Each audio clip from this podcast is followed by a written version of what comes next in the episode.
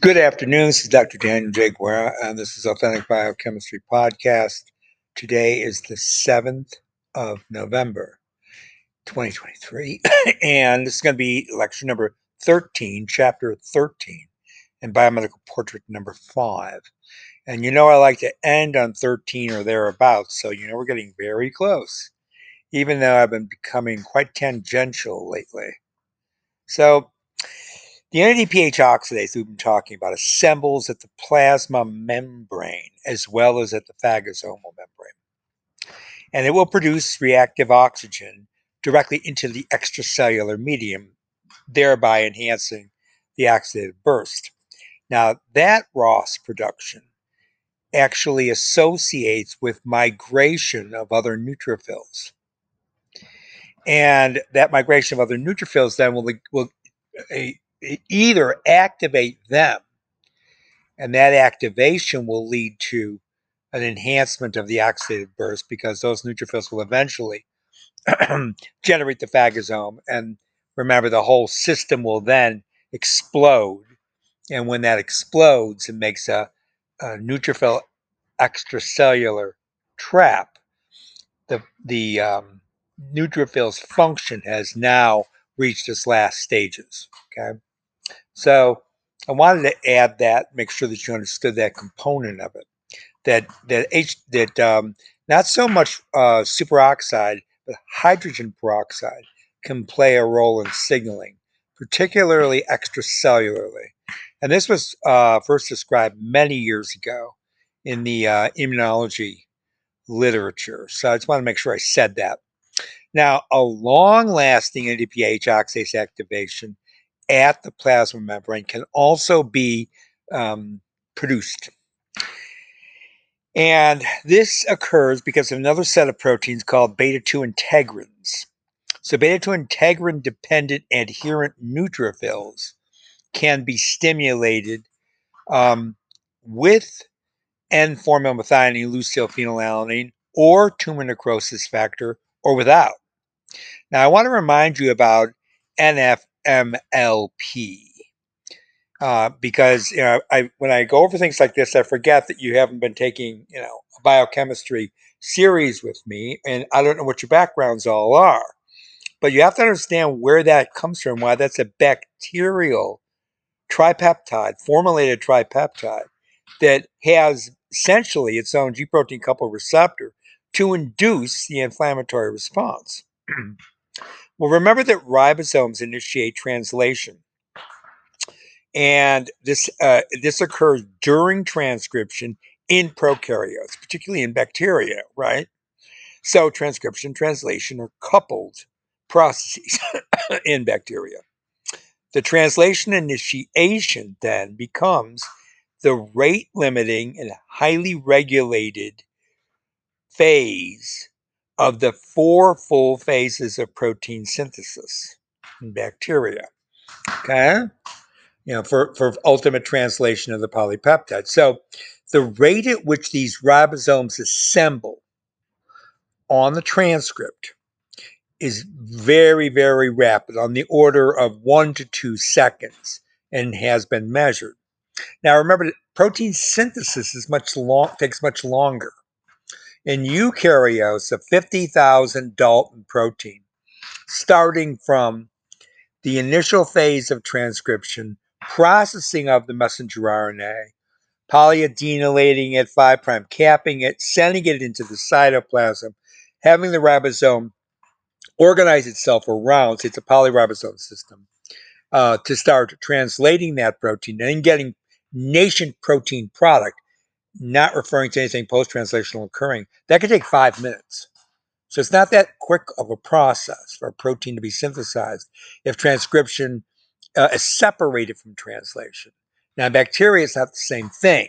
So ribosomes will translate the message um, at a rate of probably 12 amino acids per second in bacterial protein synthesis.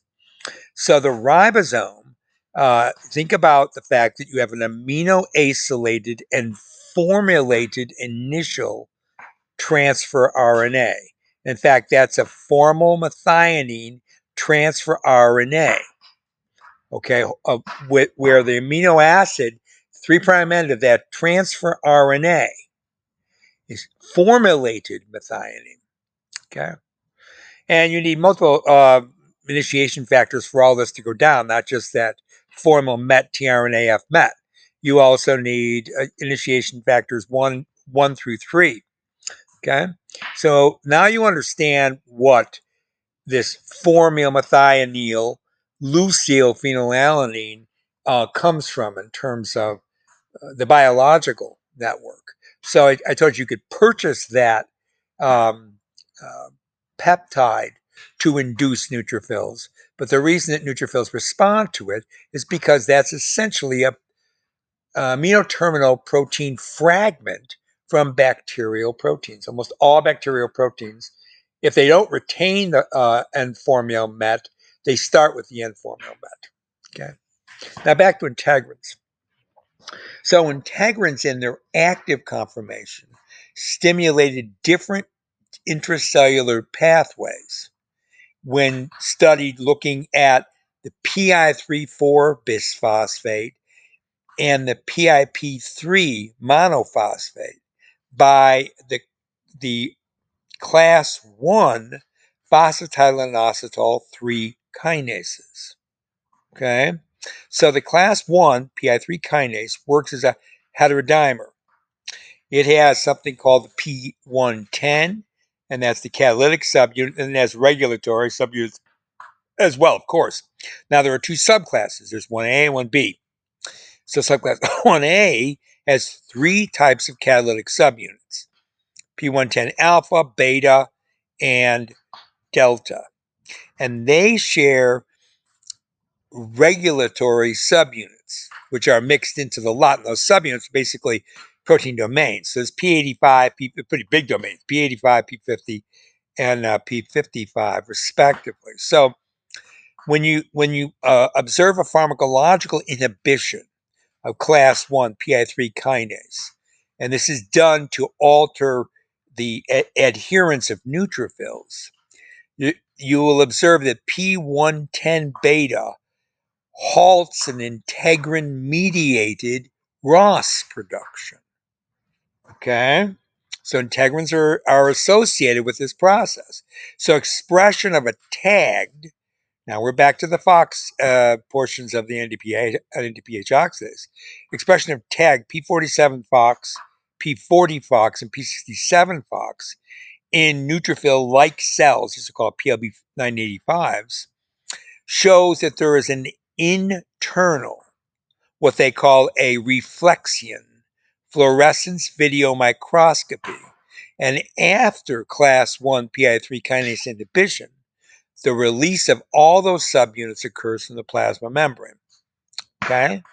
So they're able to measure this using microscopy by using fluorescent probes. and, and I told you there's multiple ways to get at these protein, protein, protein lipid interactions.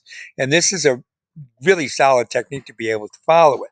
The problem with the technique, though, is that you're measuring fluorescence. And so fluorescence then will be quantified. And we need to know that that fluorescence quantification is really directly associated with the interaction of those phosphatidylinositols and not just related to the fact that the subunits are interacting with products of the kinase reaction because what I was mentioning to you last time is important to also amplify up a little bit. I told you about using uh, phosphoanhydride P32 to phosphorylate uh, membrane phospholipids, and also we we're getting into talking about that's another way of looking at phosphotransfer from lipids to polypeptides and back again. That's what happens. so, what's the problem with that kind of experimentation? Same thing with the fluorescence video microscopy. Well, the source of the phosphate is still not directly determined. it's certainly not coming from P32 labeled ATP, right? Um, so that means that the phosphate has to have been registered onto a lipid or, or a polypeptide domain for it to move around within the membrane such that you end up with final product like PIP3. And measuring things by green fluorescence protein, like we were talking about last time, binding to that domain and, and following that GFP, uh, or using this fluorescence video microscopy, the same um, caveat has to be laid in place. We're measuring an artificial system, and the artificial system is only there so that so that we can extend our ability to study the phenomena. Remember, this is all phenomena. It means we have to use our senses, and all the instrumentation in the biochemical laboratory is an extension of your senses, right? And so that seems to be able to be a very linear response. We, you know, it's how we measure things. But keep in mind that it's still not measuring the actual in vivo response. You're using labeling and you're using artificial substrates and measuring our artificial products to be able to get to this um, molecular level of understanding of the integration of alteration of membrane lipid with polypeptide. And in this particular case, our whole discussion of the uh, oxidative burst of neutrophils. now, this paper that we're looking at, when you look at the mechanism, it seems to involve that PX domain of P47 FOX. And the argument is that it binds to PI 3,4 bisphosphate. Okay. And now the issue there is if it binds to that particular substrate, you're going to see an increase in reactive oxygen production at the phagosome.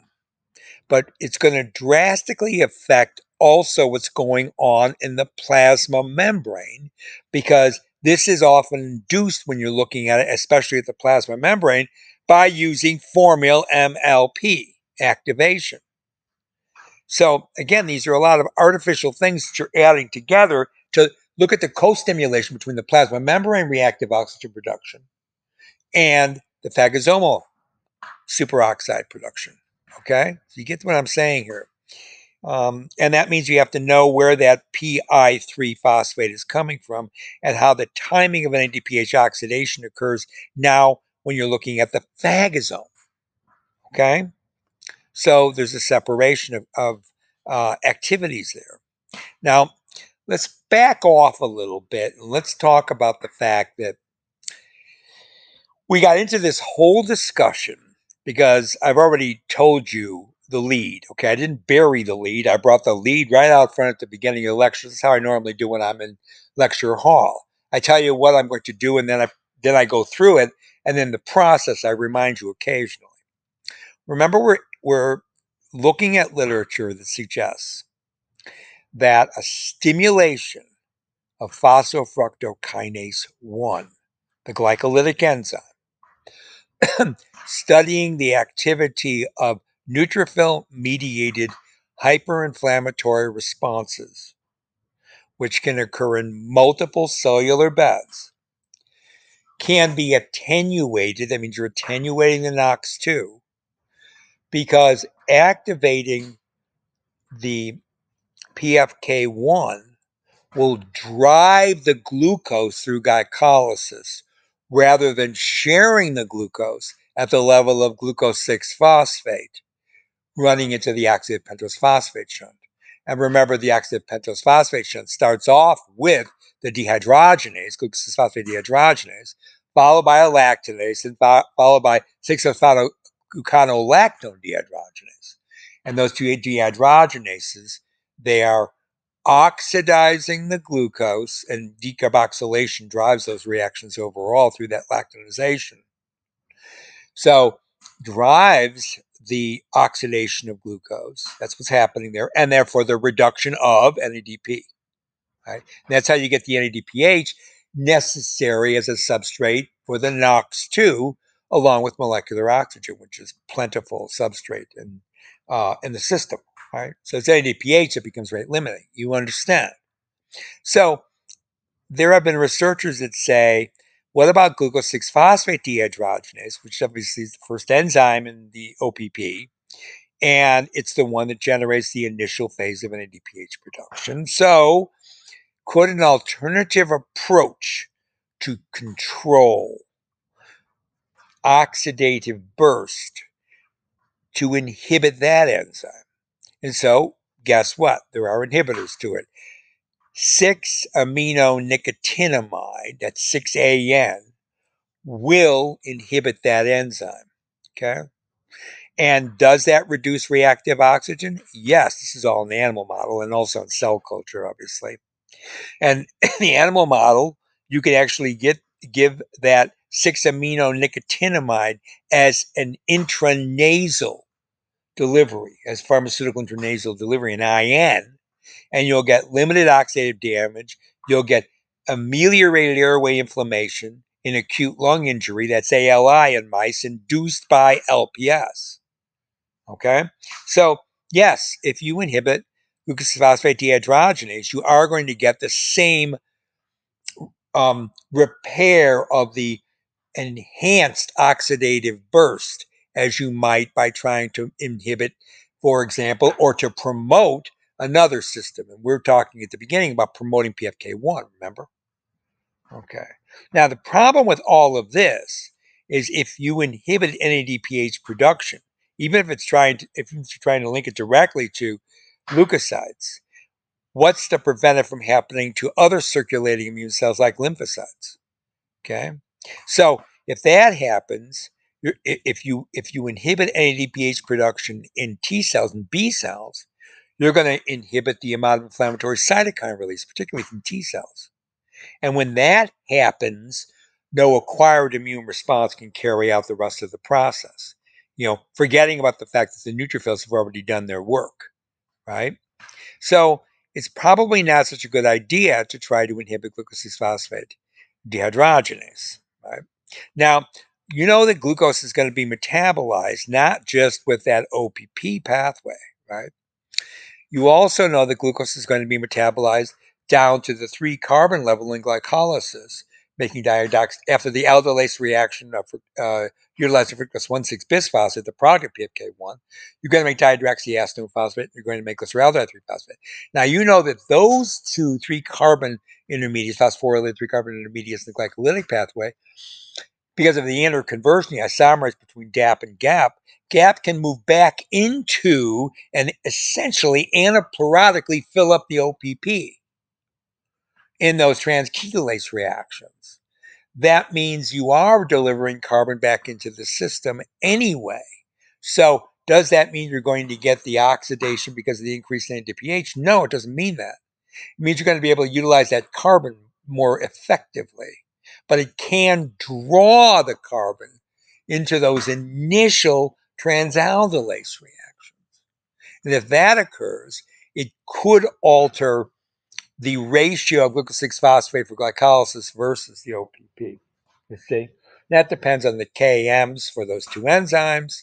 Um, the isomerase of glucose 6 phosphate isomerase making fructose 6 phosphate from glucose 6 phosphate versus that dehydrogenase. I'm telling you, once that dehydrogenase is kicked in, it's a uh, the it, it is thermodynamically favorable because of that decarboxylation. You see making the ribose 5 phosphate. So that's all very important to consider here. Now, again, going back to this whole chemical library where this all started from, there was this compound that they were looking at um, that was work that functions a small molecule. I, I'll, I'll give you the whole explanation of it in a minute, but it works at the level of micromolar to submicromolar level, and it effectively inhibits netosis in human cells. Okay. So the mechanism on how it inhibited netosis is how we got to this whole biomedical portrait, right? Because the question was, is it inhibiting directly NOX2?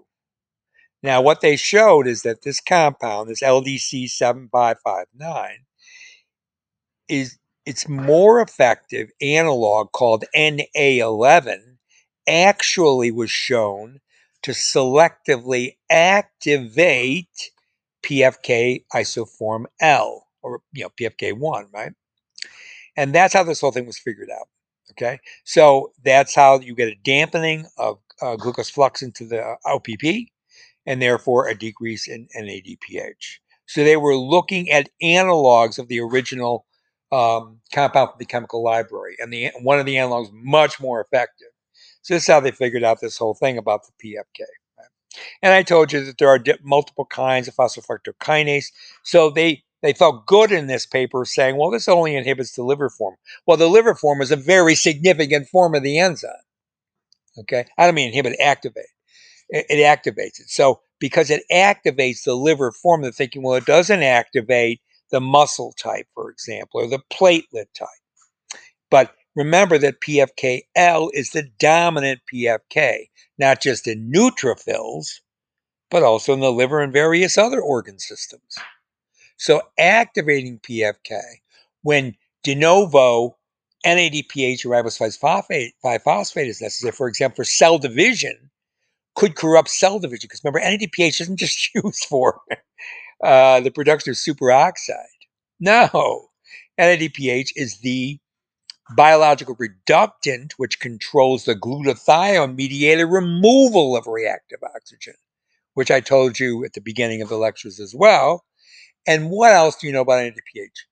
Reductive biosynthesis, such as nucleic acid biosynthesis, fatty acid, cholesterologenesis, all of those pathways, those anabolic pathways require NADPH as the reductant to generate those multiple pathways. So fatty acid synthesis requires NADPH. Cholesterologenesis, all prenolipid requires NADPH. All nucleotide biosynthesis requires NADPH. Reductive biosynthesis, right? So when you're activating PFK1, you are drawing down not only the production of NADPH, which itself is a drastic thing for the cell to deal with because it can't get ready for cell cycle because you need new cholesterol from membranes, you need new fatty acids to make all the glycerolipids and sphingolipids for new membrane. But also you need new membrane turnover before the cell ever ever gets close to the S phase, it gets close to any kind of mediating up to the mitotic level. So, in activating the PFK1, you are basically drawing down the level of cellular NADPH and ribose 5 phosphate, both of which could be really detrimental to the cell. Now, if you're thinking about a cancer cell, you know that that might not work either because you know all about the Warburg effect, right? and aerobic glycolysis. so aerobic glycolysis, tumor cells divide because glucose uptake keeps on going. Fatty acid utilization too slow.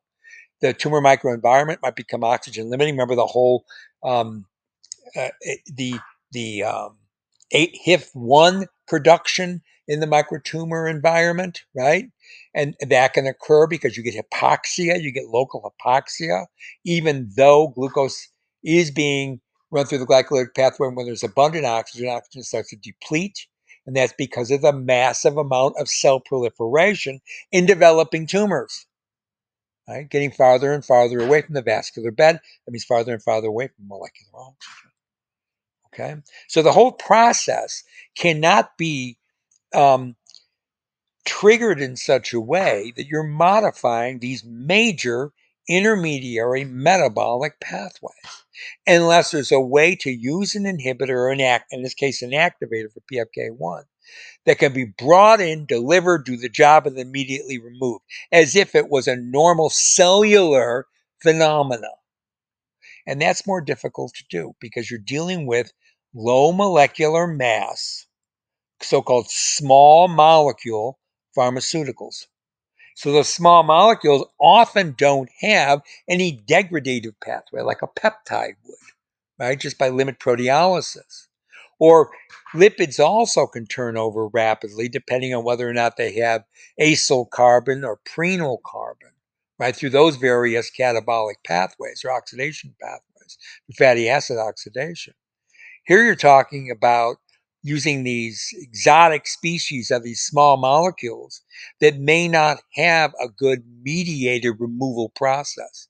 There probably is going to be some microsomal P450 monooxygenase that will take down these compounds because uh, th- those enzymatic machinery have seen everything that an organic uh, chemist can generate uh, or an inorganic chemist can generate. But the problem is still the residence time for these activators or inhibitors can completely corrupt the entire um, homeostatic process, while the initial utilization of an activator or inhibitor to control something like the, the inflammatory response is not going to have any feedback control.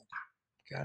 So then what are you back to? Using uh, corticosteroids to inhibit the, the um, oxidative burst, we'll see that that's why those are used, right?